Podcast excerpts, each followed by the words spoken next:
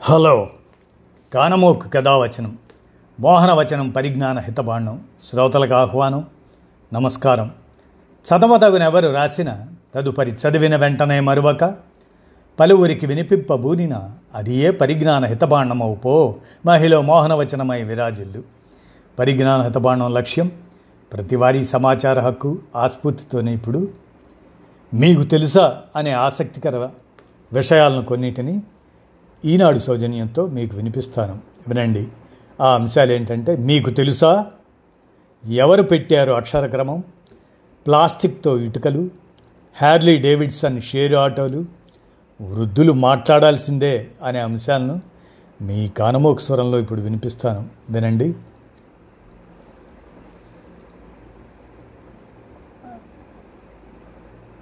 మీకు తెలుసా? ఎవరు పెట్టింది వరుస? ఆంగ్ల అక్షరాల క్రమాన్ని ఆల్ఫబెటికల్ ఆర్డర్ అంటారు. కానీ నిజానికి అసలు ఏ నుంచి జడ్ వరకు అక్షరాలను ఆ క్రమంలో అమర్చిందెవరో ఎవరికీ తెలియదు. పురాతన ఈజిప్షియన్లు బొమ్మల లిపినే భాషగా వాడుతున్న ఆ రోజుల్లోనే అక్కడ స్థిరపడిన కొందరు విదేశీయులు ఈ అక్షరాలను రూపొందించారట. క్రీస్తు పూర్వం పదిహేను వందల నుంచి మూడు వందలు. అంటే క్రీస్తు పూర్వం సంవత్సరాలు వెనక్కి నడిచేవి. ఆ మధ్యకాలంలో అభివృద్ధి చెంది క్రీస్తు శకం ఎనిమిదో శతాబ్దం నాటికి గ్రీసులో వాడుకలో ఉన్న ఈ అక్షరాలకి రోమ్లో ఒక రూపం వచ్చిందట. మొదట్లో ఉన్న జడ్డును చివరికి తెచ్చి కొత్తగా వైని చేర్చి ఆల్ఫబెటికల్ ఆర్డర్ని తయారు చేసింది వారేనట. అంటే ఎనిమిదవ శతాబ్దం నుంచి ఆంగ్ల అక్షరమాల ఇలాగే ఉందన్నమాట అది. మరి ఇక ప్లాస్టిక్తో ఇటుకలు అనేటువంటి అంశాన్ని మీకు తెలుసా? ఇక వినండి. అస్సాంకి చెందిన మౌసం రూపం డేవిడ్లు వీళ్ళు స్నేహితులు. ఒకే కాలేజీలో సివిల్ ఇంజనీరింగ్ చదివిన విద్యార్థులు. ఒకసారి కాలేజీ ప్రాజెక్టులో భాగంగా పర్యావరణ హితమైన ఒక కొత్త ఉత్పత్తిని ఆవిష్కరించమని చెప్పారు వాళ్ళ లెక్చరర్లు. అందుకు సంబంధించి అధ్యయనం చేస్తున్నప్పుడే ప్లాస్టిక్ ఇటుకల గురించి తెలుసుకున్నారు ఈ ముగ్గురు స్నేహితులు.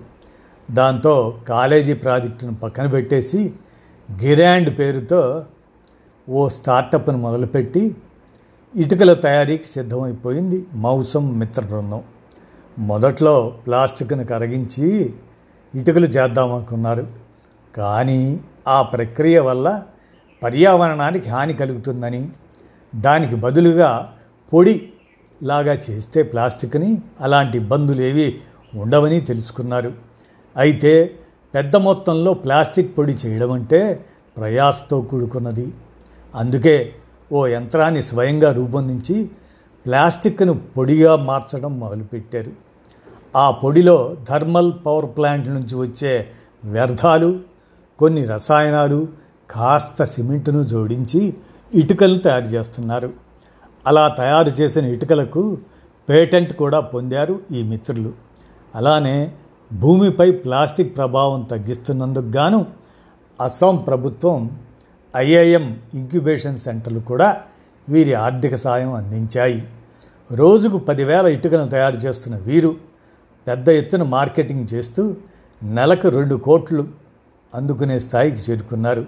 ఈ ఇటుకల్ని నేరుగానే కాకుండా తమ వెబ్సైట్ ఇండియా మార్ట్ మరికొన్ని ఈ కామర్స్ సైట్లలో సైతం అమ్ముతున్నారండి. ఇక అవి హ్యార్లీ డేవిడ్సన్ షేర్ ఆటోలు. హ్యార్లీ డేవిడ్సన్ ఖరీదైన మోటారు బైకులకు పేరుగాంచిన బ్రాండ్ ఇది. ఆ కంపెనీ అమ్మే ప్రతి బైకు పది నుంచి నలభై లక్షల దాకా ధర పలుకుతుంది. అలాంటి విలాసవంతమైన బైకుని షేర్ ఆటోలుగా మార్చి ఢిల్లీలో గల్లీ గల్లీ తిప్పిన ఘటన ఇది. ఆ ఘనతకి సాక్ష్యంగా ఈ అందాల షేర్ ఆటో నమూనా ఇప్పటికీ ఢిల్లీలోని మోటార్ కార్ మ్యూజియంలో కనిపిస్తుంది. ఈ ఆసక్తికరమైన చరిత్రకి బీజం రెండో ప్రపంచ యుద్ధ సమయంలో పడింది. అమెరికా ఆ యుద్ధం అప్పుడు హ్యార్లీ డేవిడ్సన్ డబ్ల్యూఎల్ఏ బైకుల్ని విరివిగా వాడింది. ఎందుకు అంటారేమో సైనికాధికారులకు సిపాయిలకు మధ్య సమాచార మార్పిడి కోసం అన్నమాట. సైనికాధికారులు తమ సందేశాన్ని వార్తాహరులకు చెబితే వాళ్ళు అత్యంత వేగంగా ఈ బైకులు నడుపుకుంటూ వెళ్ళి దాన్ని సిపాయిలకి చేరువేస్తారన్నమాట వాళ్ళ కోసమే హ్యార్లీ డేవిడ్సన్ సంస్థ వేల సంఖ్యలో వీటిని తయారు చేసి అమ్మింది. కానీ రెండో ప్రపంచ యుద్ధం చివరి ఏడాదిలో వైర్లెస్ కమ్యూనికేషన్ వ్యవస్థ పుంజుకోవడంతో ఈ బైకుల అవసరం తగ్గింది. యుద్ధం ముగిసే నాటికి భారీగా పోగుపడ్డ ఈ బైకులను ఏం చేయాలో తెలియక తుక్కు కింద అమ్మాలనుకుంది అమెరికన్ సైన్యం. అలా వాటిని కొన్న ఢిల్లీలోని వ్యాపారులు కొందరు వాటికి రెండు సీట్లు పైకప్పు జోడించి షేర్ ఆటోలుగా మలిచారు. బలమైన ఇంజిన్ బరువైన ఆకారం కారణంగా డజన్ మంది ఎక్కిన ఈ బైకు భరించి దూసుకెళ్ళేది. ఇంకేం? పంతొమ్మిది వందల యాభై నుంచి సుమారు యాభై ఏళ్ళ దాకా ఢిల్లీ వీధుల్లో వీటి హవా నడిచింది. హ్యార్లీ డేవిడ్సన్ ఇంజన్లు సృష్టించే శబ్దం కారణంగా ఈ రిక్షాలను ఫట్ఫటా అనేవాళ్ళు ఢిల్లీ వాసులు కానీ పంతొమ్మిది వందల తొంభై ఎనిమిదిలో ఢిల్లీ నగరంలో ఇరవై ఏళ్ళకు పైబడ్డ వాహనాలు ఏవీ కనపడకూడదు నడపకూడదు అన్న రూల్ రావడంతో హ్యార్లీ డేవిడ్సన్ ఆటో రిక్షాల సుదీర్ఘ యాత్రకు తెరపడింది. ఇక మరి వృద్ధుల పట్ల మనం చూపించేటువంటి అంశాల్లో ముఖ్యంగా వృద్ధులు మాట్లాడాల్సిందే అనేటువంటి అంశం చాలా ముఖ్యమైనదిగా భావిస్తున్నారు.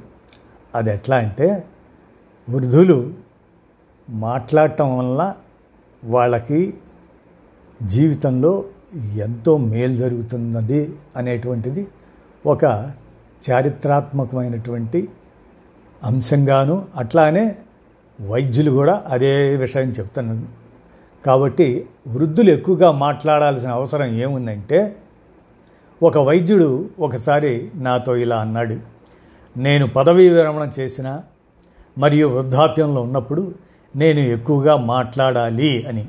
ఎందుకు అంటే జ్ఞాపక శక్తి కోల్పోకుండా నిరోధించడానికి ప్రస్తుతానికి మార్గం లేదు కనుక ఎక్కువగా మాట్లాడటం ఒకటే మార్గం అని చెప్పాడు డాక్టర్.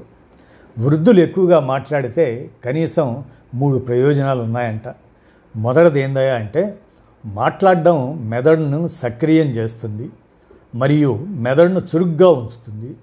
ఎందుకంటే భాష మరియు ఆలోచన ఒకదానితో ఒకటి సంభాషించుకోవటం ముఖ్యంగా త్వరగా మాట్లాడటం ఇది సహజంగానే వేగంగా ఆలోచించే ప్రతిబింబాన్ని కలిగిస్తుంది మరియు జ్ఞాపక శక్తిని కూడా పెంచుతుంది. మాట్లాడని వృద్ధుడు జ్ఞాపక శక్తి కోల్పోయే అవకాశం ఎక్కువగా ఉంటుంది. ఇక రెండవది ఏంటంటే మాట్లాడడం చాలా మానసిక ఒత్తిడిని దూరం చేస్తుంది. మానసిక అనారోగ్యాన్ని దూరం చేస్తుంది. మరియు మానసిక ఒత్తిడిని తగ్గిస్తుంది. మనం తరచుగా ఏమీ అనలేం. కానీ దానిని మన గుండెల్లో పాతిపెట్టి మనల్ని మనం ఉక్కిరి బిక్కిరి చేస్తాం. ఇది నిజం. కాబట్టి వృద్ధులకు తక్కువ కాకుండా ఎక్కువ మాట్లాడే అవకాశం కల్పించడం ఎంతో మంచిది. ఇక మూడవది మాట్లాడడం వల్ల చురుకైన ముఖ కండరాలకు వ్యాయామం చేయవచ్చు. మరియు అదే సమయంలో గొంతుకు వ్యాయామం చేయవచ్చు. మరియు ఊపిరితిత్తుల సామర్థ్యాన్ని కూడా పెంచుతుంది. అదే సమయంలో ఇది కళ్ళు మరియు చెవులు క్షీణించడాన్ని తగ్గిస్తుంది. ఇక మైకం వంటి గుప్త ప్రమాదాలను తగ్గిస్తుంది. ఇక చెవిడితనం కూడా రావడానికి ఆస్కారం ఉండదండోయ్. సంగ్రహంగా చెప్పాలంటే ఒక వ్యక్తి వృద్ధుడైనప్పుడు సాధ్యమైనంత వరకు మాట్లాడడం మరియు వ్యక్తులతో చురుగ్గా సంభాషించడం అల్జీమర్స్ను నివారించే ఏకైక మార్గాలు. ఇక ఎటువంటి చికిత్స లేదా పూర్తి చికిత్స లేదు. కాబట్టి మనం ఈ అల్జీమర్స్కి మనం ఎక్కువగా మాట్లాడదాం మరియు ఇతరులను కూడా మాట్లాడేలా ప్రోత్సహిద్దాం అనేటువంటి అంశం ఇవండి మీకు తెలుసా మరి? ఈ ఆసక్తికర విషయాలు వీటిని మరి మీ కానమోకు కథ వచ్చిన శ్రోతలకు మీ కానమోకు స్వరంలో వినిపించాను. ఈనాడు సౌజన్యంతో విన్నారుగా. ధన్యవాదాలు.